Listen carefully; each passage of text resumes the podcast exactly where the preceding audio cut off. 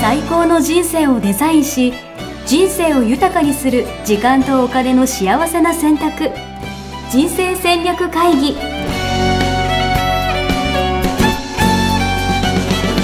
この番組は将来の仕事やお金人生にもやもやと不安を抱えている皆さんに元資産運用のプロキャリアとお金の戦略を同時に考える人生デザインコンサルタントの高頃もさあやが過去5年間延べ1700人の人生を望む形で豊かにしてきたメソッドを時間とお金の選択という切り口からお伝えしてまいります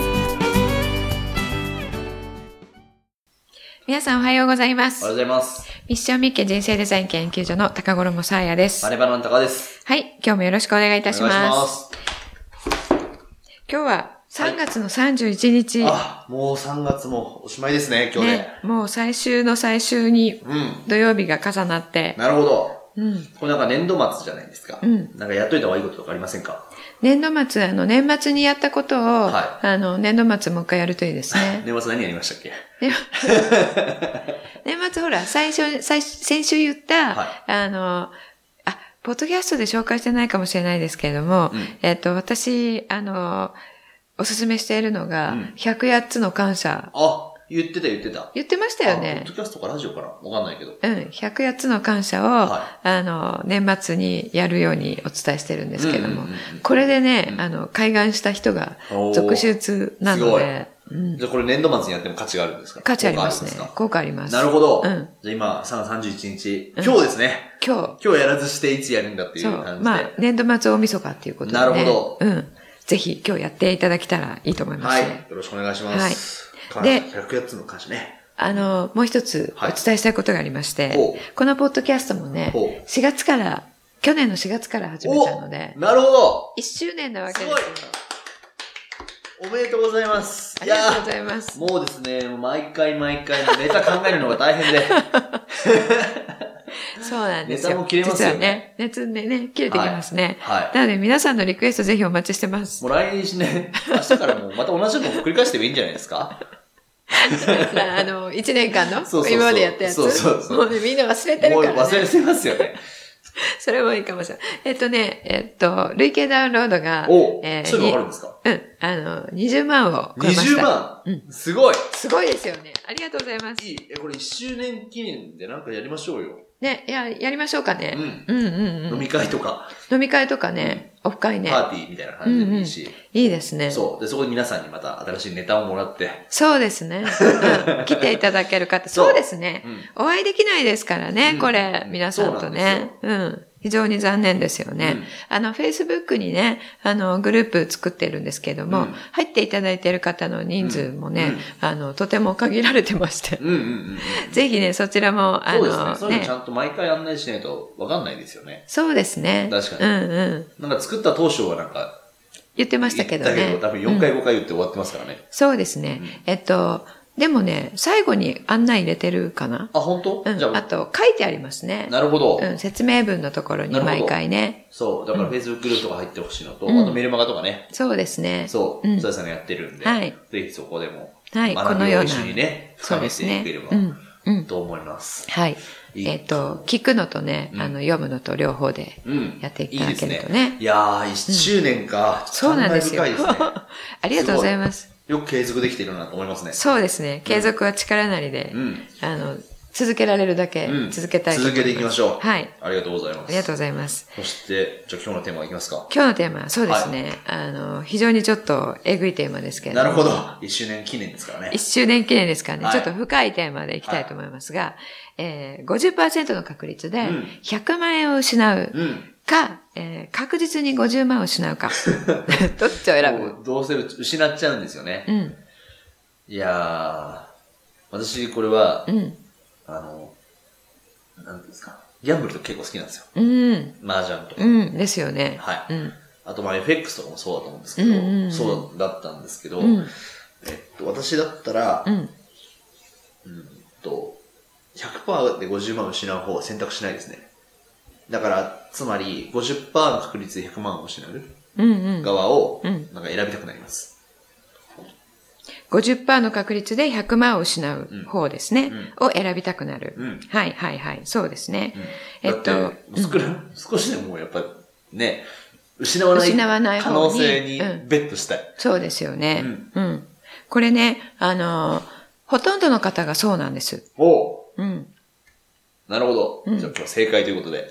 正解というか、人間はそういうふうに選んじゃうって いう。あのね、これ、行動経済学っていうね、はいはいはいあの、分野で、えっと、学者さんたちがね、研究している中で、ほとんどの人はそっち選びますっていうことを、あの、出てるんですけれども、なるほどこれ、実は、そっちを選ぶっていうことは、あの、言った通り、リスクを取る方を選んでるってことなんですね。なるほど。リスクを取る方を選んでる。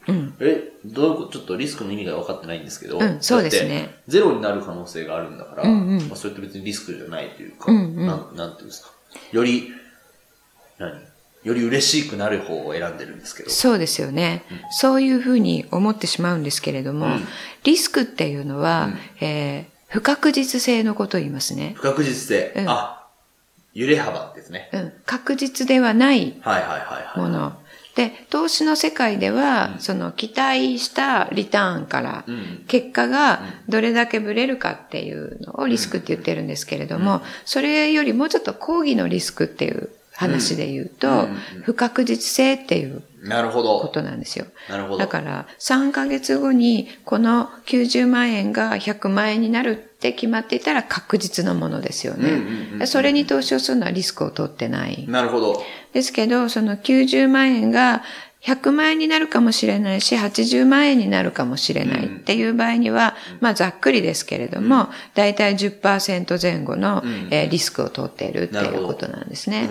うんで、それで言うと、この、えー0か100かっていう方は、0か100か分かんない、不確実ですよそうね。ですね確かに確かになので、その、まあ、50万の、えー振れ幅の、えーリスクを取っているっていうことなんですね。うんで確実に、えー50万の損失が分かっているわけじゃないですか。うんもう一つの方は、んうんでそっちはリスクはゼロっていうことになるんです。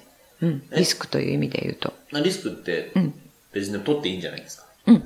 取っていいんですけど、自分の中で、まあ、高利は自分はギャンブルが好きだって分かってたら、分かってるからいいんですけど、この選択肢を自分はリスクを取りたくないなるほとど。思っている人、堅実な方がいいと思っている人も、前者選んじゃうんですよ。なるほど。面白い。私リスク取るの苦手だよって思ってるのに、うん。のに、リスクを選択していしちるゃっっててことるか。。うん。なるほど。本そ能う的に。そう。これ、心理学的にも。なるほど心理学講。座ってそれはちょっと面白い話ですね。そうなのよ。な、だから気をつけないといけないんですよね。うんうんうん。で、これ、言い方を変えた質問があって、はいはいは同じなんですけど、50%の確率で100万円がもらえるもらえる。うんか、50%の確率で50万円がもらえるって言ったらどっち取りますかえ、逆でしょ。え50%の確率で100万円と、100%の確率で50万円もらえる。私、違うこと言いました、んそう、それが正しい。うんなるほど50%の確率で100万円もらえるか、100%の確率で50万円もらえるなか。るほど。確かにそれ 50, 50万円とりあえずもらっとくかってなるかもしれない。なりますよね、うんそれはリスク取ってない。堅実な選択になるわけですよ。じゃあ、こういうふうに、いもらえるよ、どっちがいいって言われると、堅実に、確実にもらえる方を選ぶ。うん。だけれども、損するよ、どっちがいいって言われると、逆に堅実じゃなくて、リスクを取っちゃうんですよ。なるほど。うん、知らない間に。それは悪い癖ですか。うん、なぜかというと、えー堅実な投資をしますって言ってる人なのに、ん堅実じゃない、ギャンブルをしちゃってるっていう。なるほど。自分がわからない。気づかぬうちにね気づかないうちに。なるほどな。だからそれが要は日常の、なんだろう、投資活動とか、中でもこういう選択をしてしまってるよと。そうですね。確かに。いや、わかるわ。だで例えば、損切りとかもなかなかできなかったりとかしますからうね。ん、そうそうそう。そういう、そう、そういう心理なんですよね。だからメンタルが強くなければ、あの、と特にね、投資の中でも FX はできないとか言われてますけど、メンタルが強い弱いじゃなくて、これ人間だったら大体みんな同じなんですよ。なるほど。でそれを分かって、あの、自分でこう、知恵でコントロールしてるかどうかっていうことななんでるすほよね。ど。じゃあ知ってるか知らないかの知って話。るか知らないかの話。なるほど。うん。じゃあ別にこれって要は、その、なん山に行って訓練してとかそういう話じゃない。やばい。いや滝滝に、う滝に打たれて、そうそう心を鍛えるみたいな。そういう話俺私じゃ心弱いからとか、そういう問題じゃないってことですそういう話じゃない。まあ人生ね、全部そういうことなんですよ。なるほどう。ん。打たれ強いとか、そう言いますけれども、うんうんあの、そういうことではなくて、あいつ心強いからなとかってありますもんね。うん、そういうことではない。なるほど大体心理状態ってみんな同じなんですね。うん。うん。で、これがなぜ大事かというと、その、失うっていう選択を迫られた時って、うんどういう気持ちになりますかうん。いや、なるべく損したくないな、みたいなう。ん。そうですよね。うんってことは、損した時のうん恐怖っうんうんうん。ていうのが浮かんでくるわけですよね。うん。うっん。ていうことはね、恐怖心から投資とかをすると、うんこの知らずにギャンブルをしちゃうっていう選択をしちゃうってことななんでるすほよ。ど。損したくないと思いながら、うんギャンブルをしていると、ど。うん、いやいや、投資をしている投と資をしていると、ギャンブルに近い投資になっちゃう。なるほど。面白い。う気づけばリスクを取っていると。そう。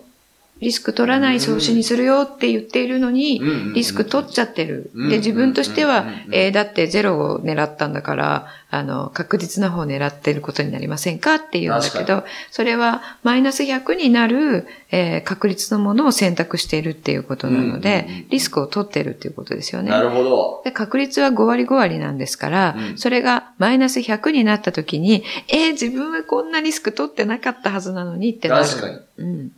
なるほどね。うん。だから投資はギャンブルって言ってる人は、うんこういう投資をしちゃってるんですよ。うんうんうんううん。ん。で、ちゃか着実に、うんえー投資で資産が構築できている人っていうのは、あの、自分が取ってるリスクを分かって、うんそれ以上のリスクを取る行動をしてないんです。なるほどな。だからそういう意味で言うと、うん。要は自分が今どんだけリスクを取ってるかっていうのは、うんなんか、まあよくわかんなくないですか。そう。みんなわかんないでやってるから、そもううですよそねこがいけてない。そう。それをじゃあ、んなんかちょっとチェックしたいな、みたいな。うん。私今どんぐらいリスク取ってんだろう、みたいなことを、やっぱ改めてこう知ることってすごい大事だと思うんですけど、うんうん。